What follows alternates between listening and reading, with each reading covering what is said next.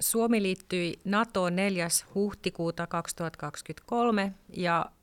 yksi vaikutus, mitä ehkä heti ekana ei tule mieleen, on se, miten se vaikuttaa myös kieleen. Ja tässä jaksossa keskustellaan NATO-terminologiasta ja etenkin valtioneuvoston kansliassa meneillään olevasta sanastoprojektista. Miksi NATO-termistöä on tarpeellista kääntää suomeksi ja ruotsiksi? Mitä yleisö ja NATO-sanasto palvelee? Entä millaisia haasteita käännöstyöhön on liittynyt? Muun muassa näistä teemoista keskustelemme tässä podcastissa.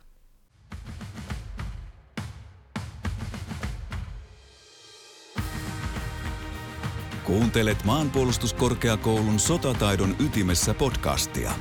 Jaksoissa sotataidon asiantuntijat keskustelevat ajankohtaisista yhteiskuntaan ja sen turvallisuuteen liittyvistä kysymyksistä.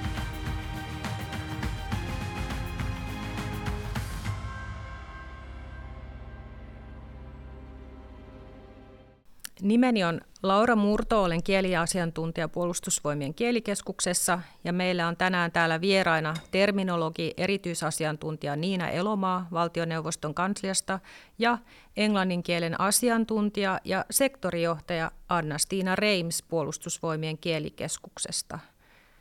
Niina, esittelisitkö itsesi? Kiitos. Olen tosiaan valtioneuvoston kansliassa pitkään ollut töissä kieli- ja käännös-, käännös- ja kielitoimialalla ja teen erityisesti sanastoprojekteja ja termineuvontaa eri kielillä ja meillä tosiaan laaditaan kaikenlaisia eri, eri aiheiden sanastoja kääntämisen ohessa. Mm. Sulla on vissiin aika pitkä ura jo takana.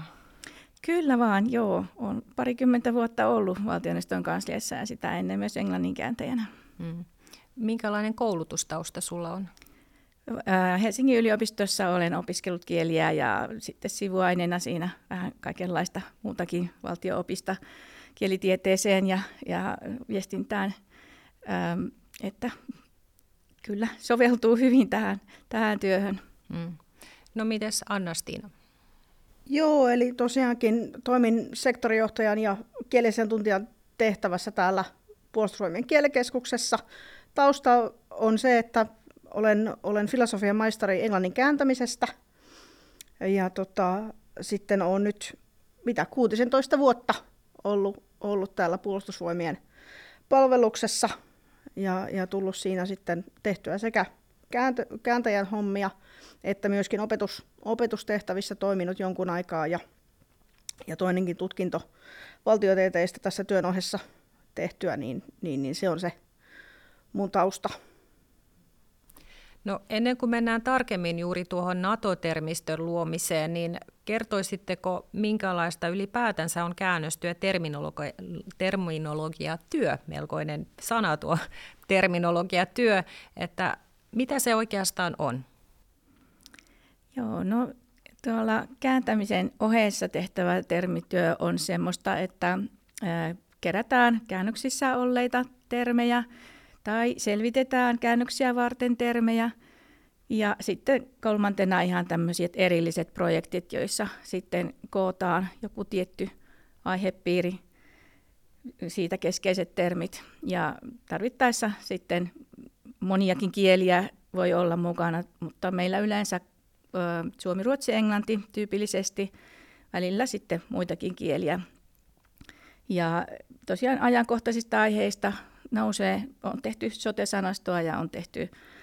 koronasanastoa ja, ja nyt tätä NATO-sanastoa. Ja onko nämä sanastot laadittu virkamiehille nimenomaan vai onko niistä myös iloa laajemmalle yleisölle? Ilman muuta laajemmin myös, että se, sekä virkamiehiä että kääntäjiä palvelee. Ja sitten, sitten tosiaan hyvin laajasti siellä käyttäjäkuntaa, jos ajatellaan vaikka sosiaali- ja terveysalaa, niin siellä sote-sanasto on varmasti laajassa käytössä. Ja varmasti sitten tässä NATO-sanastossakin niitä käyttäjiä on, on monella taholla. Ja ihan media ja kansalais, kansalaisetkin voi tarvita tätä termistöä. Hmm.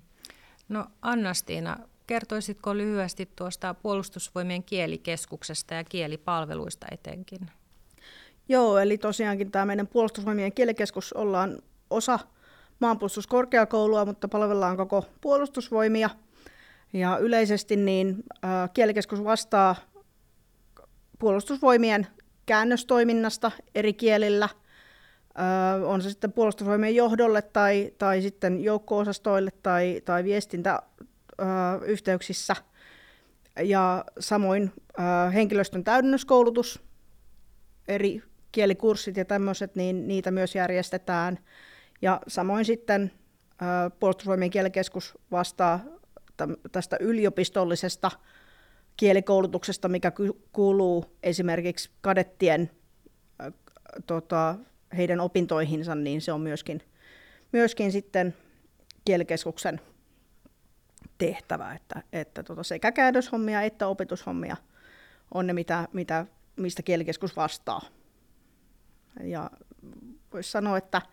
että minkä, minkä eri, eri alan, että totta kai sot, erinäköiset sotilastekstit,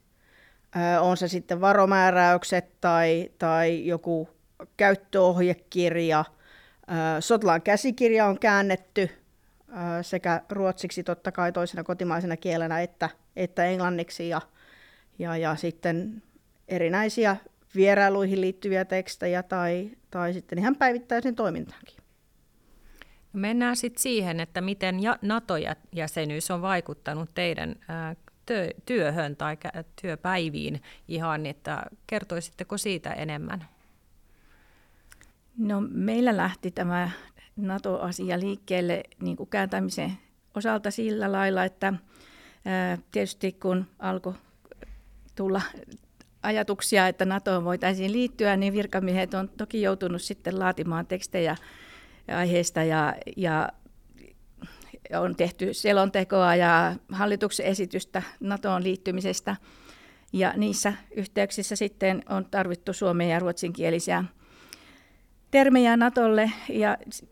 kirjoittaa näistä aiheista. että monet virkamiehet on, on siinä yhteydessä alkanut sitten tarvitsemaan näitä ja tietenkin myös, myös sitten kansalaisille viestimistä näistä aiheista, että on, on myös tämä ja media, medialla myös suuri rooli sitten tässä, että, että on saatu tietoa kaikille suomalaisille sitten NATO-asiasta. Et, et kun te olette aikaisemminkin tai teille te, te tuotatte näitä sanastoja, niin onko tämä jollain tavalla poikennut sit näistä edellisistä projekteista tämä NATO-termistön luominen? No siinä mielessä kyllä, että tässä on lähtökielenä englanti, että koska se ei olekaan nyt kansallisesta asiasta kysymys, vaan, vaan nimenomaan Natosta ja kaikki tekstit siellä on englanniksi tai ranskaksi, mutta, mutta että nyt, nyt niin kuin täytyy osata ajatella myös, että mitä nämä onkin sitten suomeksi tai ruotsiksi. No, puolustusvoimien osalta niin voi tietysti sanoa, että totta kai kun ollaan oltu pidemmän aikaa jo 90-luvun puolivälistä Naton kumppaneita, niin näitä NATOon liittyviä tekstejä on, on tullut ehkä enemmän kuin tuolla muualla valtionhallinnossa, mutta, mutta totta kai kyllä se on näkynyt, näkynyt sitten tämä jäsenyys, että, että on tullut enemmän ehkä sitä, että täytyy, täytyy ruveta miettimään näille meidän kansallisille ö, erityispiirteille ehkä semmoisia vastineita sitten myöskin niin kuin Suomesta Englantiin, että millä, millä voidaan nyt liittolaisille selittää ehkä, ehkä selkeämmin tätä meidän, meidän asevelvollisuusjärjestelmää ja, ja muuta, mitä on toki aikaisemminkin tehty, mutta jotta sitten niin kuin yleisesti tämä meidän käyttämä,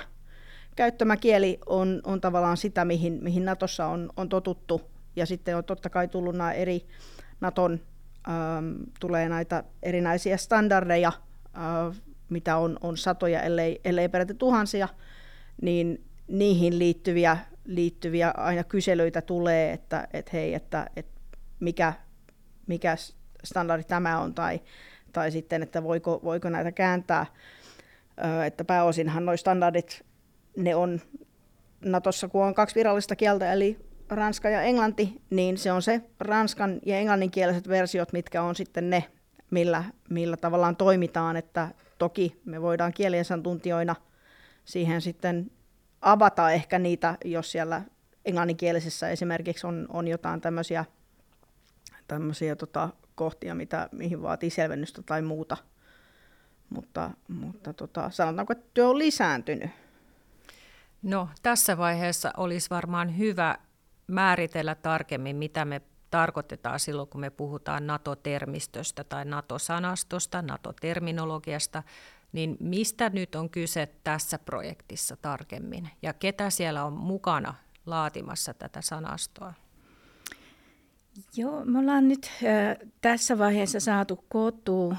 äh, Naton äh, organisaatioon liittyvät keskeiset nimikkeet, että siellä on näitä ihan niitä organisaation perusnimikkeitä, sitten siellä on ää, ää, noita komiteoita, mm, noita pää- ja säätäpäämajan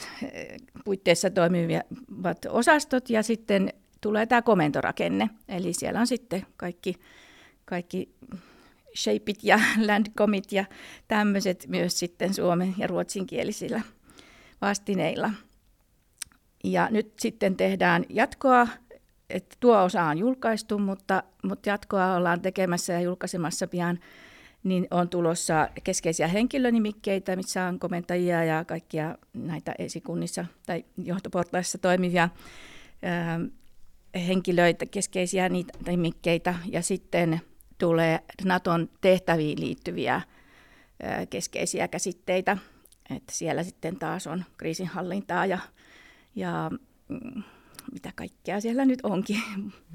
No miten tämä, jos voisitte kuvailla ihan, tota, että annatte meille snapshotin siitä, minkälaista se teidän työskentely on, että te kaiketi tapaatte, kuin monta teillä, teitä siellä on ja mitä tapahtuu ehkä ennen sitä kokousta ja, ja miten te päätätte sitten jostakin termistä? Meillä on tosiaan äh, tässä projektissa ohjausryhmä ja projektiryhmä, ja projektiryhmä on sitten se, joka tätä työtä varsinaisesti tekee, ja me ollaan Anna-Stiinan kanssa siellä projektiryhmässä. Äh, siellä on myös kieliasiantuntijoita, muitakin kuin me, ja sitten sen lisäksi asiantuntijoita. Ja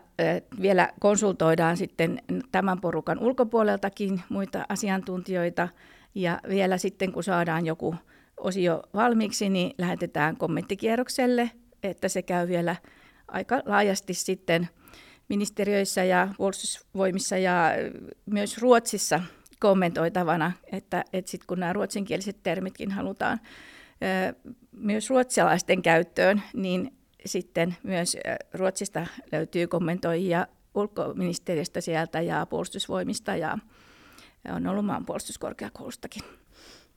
Joo, tässä on, on tosiaankin ehkä semmoinen semmoinen haaste, mihin Niina tuossa jo viittasi, että, että nyt katsotaan enemmän siitä niin kuin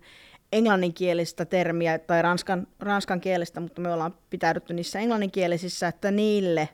ne suomenkieliset ja, ja ruotsinkieliset vastineet, että nyt ei, nyt ei mietitä tavallaan siitä, sitä, että, että hei, että meillä on nämä tietyt kansalliset, kansalliset termit, että jossain puolustusvoimien tapauksessa joku yleinen asevelvollisuus tai, tai, tai vastaava, vaan, vaan nyt niin kuin meidän pitää miettiä sitä, että hei, että tämä on se, tämä on se Naton komentorakenteen osa, että millä, millä nimellä me tullaan kutsumaan sitä sitten, sitten niin kuin suomeksi tai ruotsiksi, että, että tota, kun suomi on, on kielenä sellainen, että se ei hirveästi taivu siihen, että esimerkiksi lehtitekstiin vaan istutetaan se englanninkielinen englanninkielinen nimi, vaan, vaan suomalainen yleisö on usein tottunut siihen, että, että siellä on niin kuin suomenkielinen nimi sille jollekin organisaatiolle, mikä on sinänsä poikkeuksellista, että monissa muissa kielissä, esimerkiksi muissa Pohjoismaissa, niin, niin lehdet tuppaa, tuppaa, he käyttää suoraan sitä englanninkielistä siellä lehtitekstissä, mutta, mutta se osittain liittyy myös näihin eri kielten eroihin, että Suomi on semmoinen, että kun meillä on noin päätteet ja muut, niin se ei, ei välttämättä hirveän hyvin sitten istu siihen, että yritetään, yritetään niitä vieraskielisiä, vieraskielisiä tota, nimiä väkisin tavallaan laittaa sinne tekstin sekaan. No toistaiseksi tämä sanasto on käytännössä 50 sivun noin pituinen PDF, niin mitä kaikkea sieltä ihminen löytää, kun lähtee etsimään termiä? Ei ehkä niinkään, että mitkä kaikki termit siellä on, vaan minkälaista informaatiota siellä on siellä sanastossa? Siellä on tosiaan ne suositettavat termit suomeksi ja ruotsiksi. Siellä löytyy myös sallittavia tai jopa hylättäviä joissakin tapauksissa, että halutaan ohjata myös sitä, että, että mikä termi ei sovi, vaikka sitä on ehkä jo käytetty. Ja sitten siellä uusimmassa luvussa kolme, jossa on sitten näitä Naton tehtäviin liittyviä, niin siellä annetaan määritelmät niille käsitteille, ja ne määritelmätkin on suomeksi, ruotsiksi ja englanniksi – että sieltä sitten saa käsitystä, että mitä sillä termillä nimenomaan Natossa tarkoitetaan. Ja tässä voisi olla esimerkkinä kriisinhallinta, joka, joka Natossa on laajempi, että siellä onkin monenlaisia kriisinhallintaoperaatioita sisältyy siihen, että se, on, se kannattaa sieltä lukaista vähän huolella. Joo, että tuo kriisinhallinta oli sinänsä niin kuin hyvä esimerkki, että, että tämän, sanotaanko, että suomalaisesta näkökulmasta me ollaan ollaan ehkä totuttu siihen ää, viimeisen 15-20 vuoden aikana, että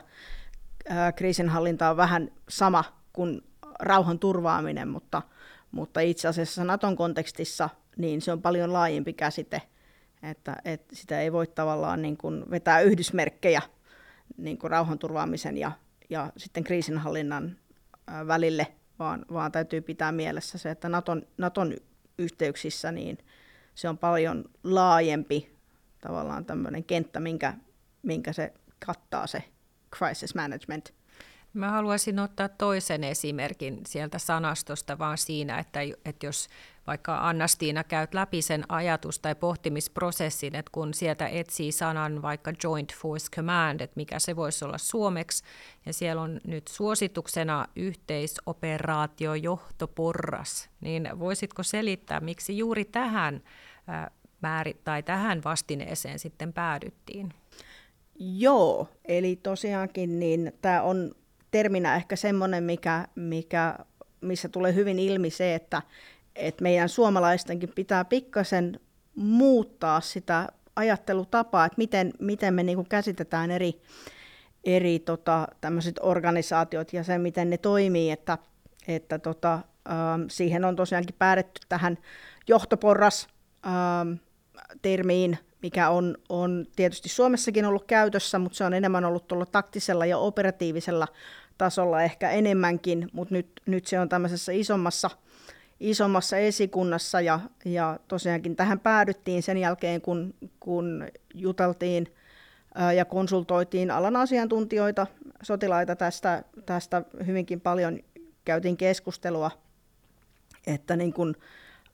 kun sen joht, sillä johto, sitä ei voi kutsua esikunnaksi, mitä on myöskin näkynyt, koska sillä johtoportaalla on sitten vielä erillinen esikuntansa headquarters sen commandin alla, joka on varsinainen se tavallaan tämmöinen suomalaisesti käsitettävä esikunta, joka, joka sitten hoitaa sen päivittäisen toiminnan. Et se, että tämmöistä commandia ei suoranaisesti sitten sen takia pysty, pysty kutsumaan suomeksi esikunnaksi, koska se olisi sitten vähän tautologisesti, että se on esikunta, jolla on sitten vielä erillinen esikunta, niin se ei, se ei suomeksi toimi. Ja tämä sama problematiikka itse asiassa on myöskin Ruotsissa, tai ruotsiksi, äh, varsinkin tuolla niin kuin, äh, konsultoitiin Ruotsin puolustusvoimien, äh, ruotsinaisen voimien kollegoita, ja käytiin, että heillä on myöskin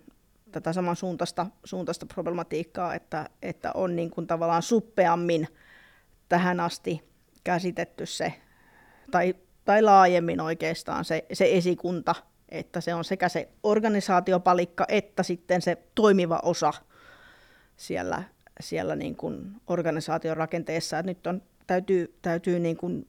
vähän sitä omaa ajattelutapaa muokata, muokata uudestaan, niin kuin monessa muussakin asiassa tähän NATO-jäsenyyteen liittyen, niin että se, että okei, meillä on se on se johtoporras, mikä on, on tavallaan se laatikko siellä jossakin, jossakin organisaatiokaaviossa, ja sillä on allaan sitten vielä erikseen se esikunta, joka itse asiassa sitten ö, antaa ne käskyt sinne alajohtoportaalle tai, tai muuta. Mm, tätä, tämä terminologiatyö Suomessa on vasta alkanut oikeastaan, mutta ää, mitä sitten kun tätä terminologiatyötä, tai ei juuri tätä, mutta yleisesti tehdään Natossa myös. Niin Anna-Stiina, sä oot käynytkin siellä Brysselissä näissä kokouksissa, niin kertoisitko siitä, siitä puolesta hieman, että miten terminologiatyötä tehdään Natossa? Joo, ja me ollaan siis Niinan kanssa molemmat, molemmat ollaan käyty siellä, eli, eli siellä löytyy tämmöinen Naton esikunnan alta, eli NATO HQ, löytyy, löytyy tämmöinen terminologia-elin, Military Committee Terminology Board, joka, joka linjaa niin ne englannin ja ru, ää, ranskankieliset käsitteet, mitä Natossa tullaan sitten käyttämään, ja se toimii, toimii sillä tavalla, että siellä on eri NATO-maista tuntijat edustettuina, ja sitä vetää, vetää sen puhe, puheenjohtajana toimii Naton pääterminologi, joka on yleensä, yleensä sitten jostain, jostain jäsenmaasta, mutta on niin kuin Naton, Naton palkkalistoilla. Ja, ja ideana on tosiaankin se, että, että eri, on se sitten aselaji tai, tai joku erityis, erityisala, niin heillä on nämä omat termistönsä ja äh, siellä on alan, jonkun tietyn alan tai aselajin asiantuntijat laatineet äh, tämmöisen, että hei, että tässä on tämä termi, mitä, mitä me suositellaan käytettäväksi, ja tässä on sen määritelmä äh, ru, äh, ranskaksi tai, tai englanniksi, ja sitten se tulee sinne, sinne kieliasiantuntijoiden pohdittavaksi, siitä käydään keskustelua sekä kieliasiantuntijoiden kesken ja sitten aikaisemmin totta kai käyty, käyty keskustelua näiden, näiden asiantuntijoiden kanssa, että miten he on päätyneet, päätyneet siihen tiettyyn, tiettyyn termiin, tiettyyn määritelmään, mutta loppujen lopuksi se on se kieliasiantuntijoiden tämmöinen kollegio tai, tai tämä työryhmä, mikä sen päättää, sen, että mikä on se terminologia,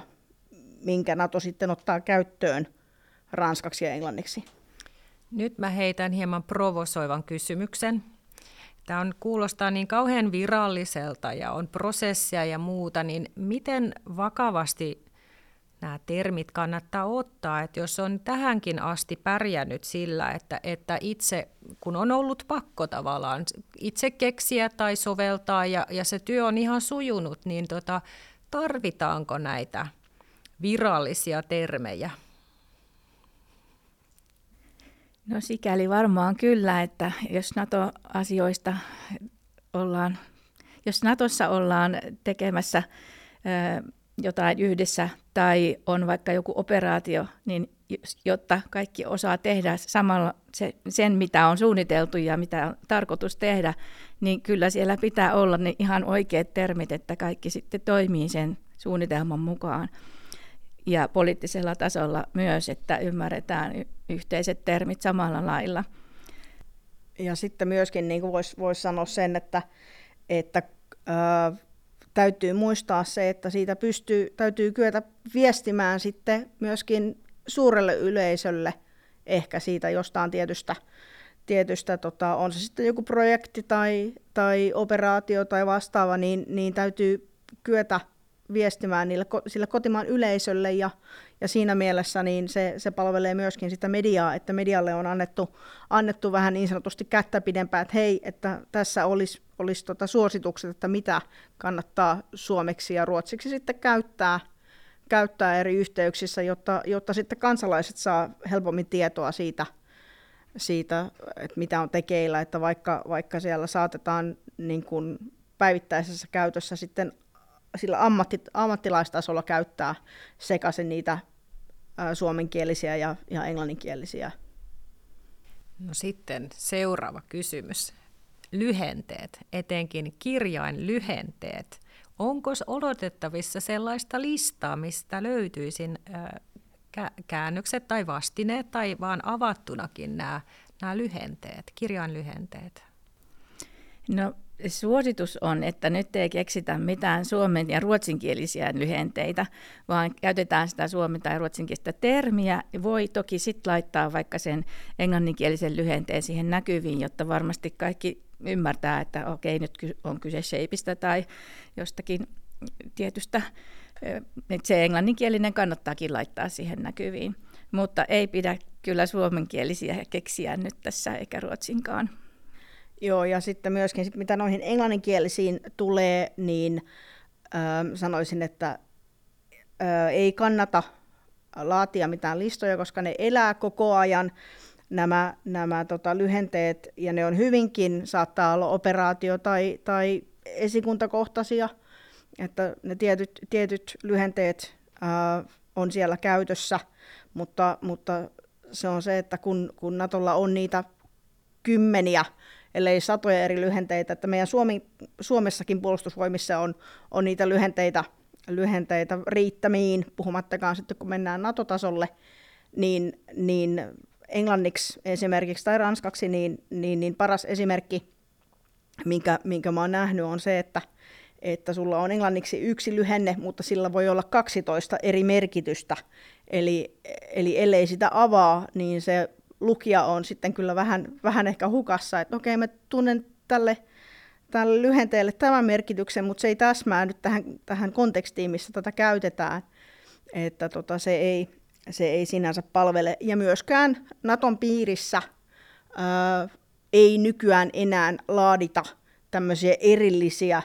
sanastoja tai vastaavia,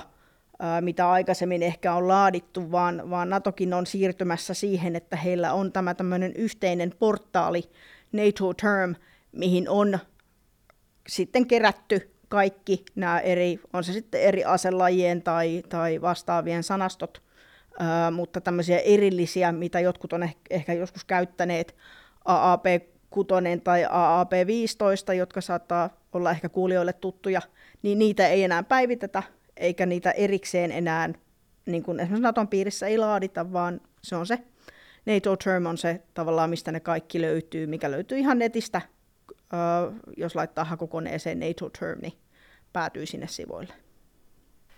Teillähän on valtioneuvoston kansliassa termipankki, siihen pääsee kuka vaan, löytyy netistä, niin onko suunnitelmissa, että tätä NATO-sanastoa olisi siellä jossain vaiheessa myös? Kyllä, valtioneuvoston termipankki Walter on varmaan sitten se paikka, mihin tämän projektin päätteeksi viedään sitten tämä. Että toistaiseksi on PDF-versiota pelkästään, mutta, mutta sitten lopuksi varmaan myös löytyy Walterista. Jutellaan vielä hetki näistä haasteista, joita liittyy terminologiatyöhön, niin tota, kerrot, voitteko te kertoa muutaman esimerkin ihan, että, että kun olette keskustelleet, että mikä olisi se suositeltava, suositeltava vastine, niin mitä kaikkea siinä on voinut tulla esille siinä keskustelussa? No se on tietysti se, että noi, äh, sit jos miettii ihan NATO-näkökulmasta, niin ensin se rajaaminen varmaan on ensin, ensin, että mitä kaikkia termejä me nyt otetaan tähän, että kuinka, kuinka syvälle tavallaan mennään, mennään sitten sinne, on se sitten Naton komentorakenteeseen tai, tai johonkin komitioiden nimiin tai tämmöisiin, että ensin vähän, että miten, miten se rajataan, että, että tota, mitkä olisi ne tärkeimmät, tärkeimmät saada, saada niin kuin suomen ja, ja ruotsinkieliseksi on varmaan se. Ja, ja sitten tosiaankin se, että kun ei välttämättä ole joillekin näille ää, minkäännäköisiä suomen tai ruotsinkielisiä ää, ähm, niin kuin vastineita aikaisemmin, niin, niin siinä, siinä tavallaan korostuu sitten se, se yhteistyö ää, niiden substanssiosaajien, näiden asiantuntijoiden ja kieliasiantuntijoiden välillä, että, että päästään, päästään kuulemaan niin kuin heidän, heidän mielipiteensä ja sitten mietitään, mietitään niin kuin kieliasiantuntijoiden näkökulmasta, että, että joo, ehdotettu näin, mutta, mutta sit esimerkiksi nuo määritelmät on, on ollut, Niina osaa siitä kertoa vähän enemmän, mutta määritelmät on ollut semmoisia, että, että ne, ne sitten ö, täytyy niinku miettiä, miettiä sit tämmöisessä sanastossa siitä, siitä näkökulmasta, että miten se siihen sanastoon myöskin sopii. Joo, tosiaan, ja just niin, että ne määritelmät on joko niin, että niitä on löydetty Naton teksteistä tai NATO Term-termipankista, tai joka tapauksessa niin, että ne huomioidaan, että ne on kirjoitettu Naton näkökulmasta ja kuvaa just sitä, miten Natossa tämä termi ymmärretään tai tämä käsite ymmärretään. Ja, ja sitten välillä sitten, kun niitä määritelmiä ei helposti ole löytynyt, niin sitten on projektiryhmässä muotoiltu ne eri lähteitä hyväksi käyttää ja asiantuntijoiden näkemyksiä sitten myös kuultu. Ja tuossa rajaamisessa, niin tosiaan kun ajatellaan, että Nature Termissa taitaa olla parikymmentä tuhatta termiä, niin samaan ei mitenkään voida pystyä sitten tässä, että aika, aika pienin resurssein ja, ja nopealla aikataululla nyt sitten tässä tehdään tätä projektia niin eh, se on sillä lailla ajateltu, että tämä on valtioneuvostossa tarvittavaa termistöä ja, ja ei mennä sitten kovin syvälle näihin taktisiin ja operatiivisiin käsitteisiin, että sitten taas ehkä onko niin, että kun sitten Naton operaatioissa kun ollaan, niin siellähän sitten se komentokieli tai se kieli, jota käytetään, niin on englanti, niin sitten ehkä niitä ihan tar- niin kuin pikkutarkkoja termejä sitten suomeksi tarvitakaan. Mm, se, mikä mulla pistää korvaan, on se, että molemmat sivulauseessa mainitsette, kun puhutaan haasteesta, Ruotsin. Eli ilmeisesti se ei ole se haastava asia, että ei vaan se, että teillä on ryhmä, missä on eri alan asiantuntijoita ja kielitieteilijöitä, mutta myös ihan eri maasta olevia ihmisiä, mutta se puoli ilmeisesti sujuu sitten hyvin. Joo, kyllä me saadaan kommentteja Ruotsista ja, ja tota, he ovat tosi tyytyväisiä, että me kun ollaan Natossa vähän aikaisemmin tässä nyt oltu, niin, niin ollaan sitten päästy aikaisemmin aloittamaan tätä pohdintaa näistä NATO-termeistä ja sitten sen myötä niin he tyytyväisenä ottavat vastaan kyllä sitä työtä, mitä meillä tehdään ja, ja mielellään haluavat myös, että se toimii sitten heidän maassakin se sanasto. Niin haluavatkin kommentoida. Ja totta kai halutaan sitten tehdä hyvä sanasto, joka palvelisi molempia maita. Ja sitten se, että, että niin kun, ähm, Suomi kun on kaksikielinen maa, eli tarvitaan, tarvitaan myöskin ne ruotsinkieliset,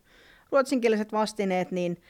niin siinä sitten on, on myöskin näitä tämmöisiä kansallisia eroja, mistä, mistä on käyty keskustelua, että, että ruotsalaisilla on tietysti se oma, oma tapansa ää, nimittää eri asioita niin kuin sotilaskontekstissa, että, että vaikka meilläkin on, on Uudenmaan prikaati, Brigade, joka toimii ruotsiksi, niin, niin, niin heillä ei kuitenkaan se käytetty, käytetty sanasto ja muu, niin se ei ole välttämättä ihan sama kuin mitä, mitä ruotsalaisilla on, niin, niin, niin sitten varsinkin näiden ruotsa, ruotsinkielisten termien, termien osalta, niin se on ollut vähän tämmöistä yhteen sovittamista ja kompromissien hakua, että okei, että kun Suomen Ruotsissa käytetään tätä termiä ja, ja Riikiruotsissa käytetään tuota termiä, niin, niin, niin se, että ei voi tavallaan liikaa jäädä siihen omaan kansalliseen rakenteeseen kiinni, vaan täytyy, täytyy ymmärtää, että, että hei, että tässä nyt haetaan, haetaan myöskin semmoista, mikä, mikä toimii siinä NATO-kontekstissa ja, ja sen, sen selittämisessä. Sanotaan näin, että Suomen puolustuspolitiikka on niin kuin todella isossa murrosvaiheessa. Niin miten tämä näkyy terminologiatyössä? No kyllähän se näkyy siinä mielessä, että, että tota, tulee näitä tämmöisiä käsitteitä, mitä ei ole ehkä Suomessa ennen, ennen käytetty tai, tai käytetty ö, vähän eri näkökulmasta. Että, että tosiaankin, että kun aikaisemmin ollaan ollut, oltu puhtaasti siihen kansalliseen puolustukseen keskittyneitä, niin, niin, niin nyt tulee vahvemmin myöskin se, että Naton jäseninä me, meillä on velvollisuus, Suomella on velvollisuus myöskin puolustaa näitä, näitä jäsen, muita jäsenmaita ja, ja muita liittolaisia, vaikkakin Suomi ensisijassa vastaa siitä omastaan, omasta puolustuksesta, niin yksi, yksi tämmöinen termi tietysti, mikä on Natossa aika iso, varsinkin nyt tämän Ukrainan sodan jälkeen, mikä on taas tullut vähän tämmöinen uudelleen tuleminen on, on toi deterrence ää, englanniksi, mitä, mitä on paljon käytetty. Ja, ja Suomessa, suomeksi siitä on ollut hieman, hieman sitten eriäviä ää, versioita, että välillä on puhuttu Välillä on puhuttu pelotteesta, välillä on puhuttu pidäkkeestä, ja nyt, nyt sitten tässä, just tässä sanastotyössä niin tuli, tuli se, se haaste, että mitä, tästä tullaan nyt käyttämään sitten suomeksi, että onko se pidäke vai, vai onko se pelote ja, ja, ja konsultoitu, konsultoitu muun muassa maanpuolustuskorkeakoulun ähm, professoreita strategian osalta ja äh, niin edespäin, että, että mikä olisi se suositeltava, ähm, että että miten, miten tämä, tämä deterrence nyt sitten suomennettaisiin tai ruotsinnettaisiin ähm, mutta, mutta suomeksi ollaan päädytty siihen tällä hetkellä, että se tulee olemaan se, se pelote, koska, koska siihen kuuluu näin NATO-kontekstissa nimenomaan se, se tavallaan tämä Naton ydin-sateenvarjo myöskin, että kun suomeksi aikaisemmin on puhuttu pidäkkeestä, niin se on ollut tästä suomalaisesta näkökulmasta tavallaan se pidäke, että se on, se on hieman suppeampi, suppeampi kuin, kuin sitten taas pelotteen ö, tarkoitus on ehkä ehkäistä täysin, täysin se ö, toivottavasti, että, että mitään, mitään ei edes niin kuin tehdä tai lähdetä, lähdetä johonkin sotilasoperaatioon, kun, kun pidäkkeen, pidäkkeen näkökulma on ehkä vähän suppeempi semmoinen, että, että tota, pystytään hidastamaan sitä tai, tai ainakin vaikeuttamaan, jos ei muuta. Tässä lopussa haluaisin kiittää Niina ja Annastiinaa. Ja kiitos teille kuulijoille myös ja tiedoksi, että tämä NATO-sanasto on löydettävissä tosiaan tuolta valtioneuvoston kanslian sivustoilta, mutta meillä on myös se linkki tähän sanastoon tämän podcastin jakson kuvaustekstissä. Ja toiveena on, että mahdollisimman moni löytäisi tämän sanaston ja kertoisi siitä eteenpäin, jotta tosiaan puhuttaisi samoilla termeillä samoista asioista. Kiitos kaikille. Kiitos. Kiitos.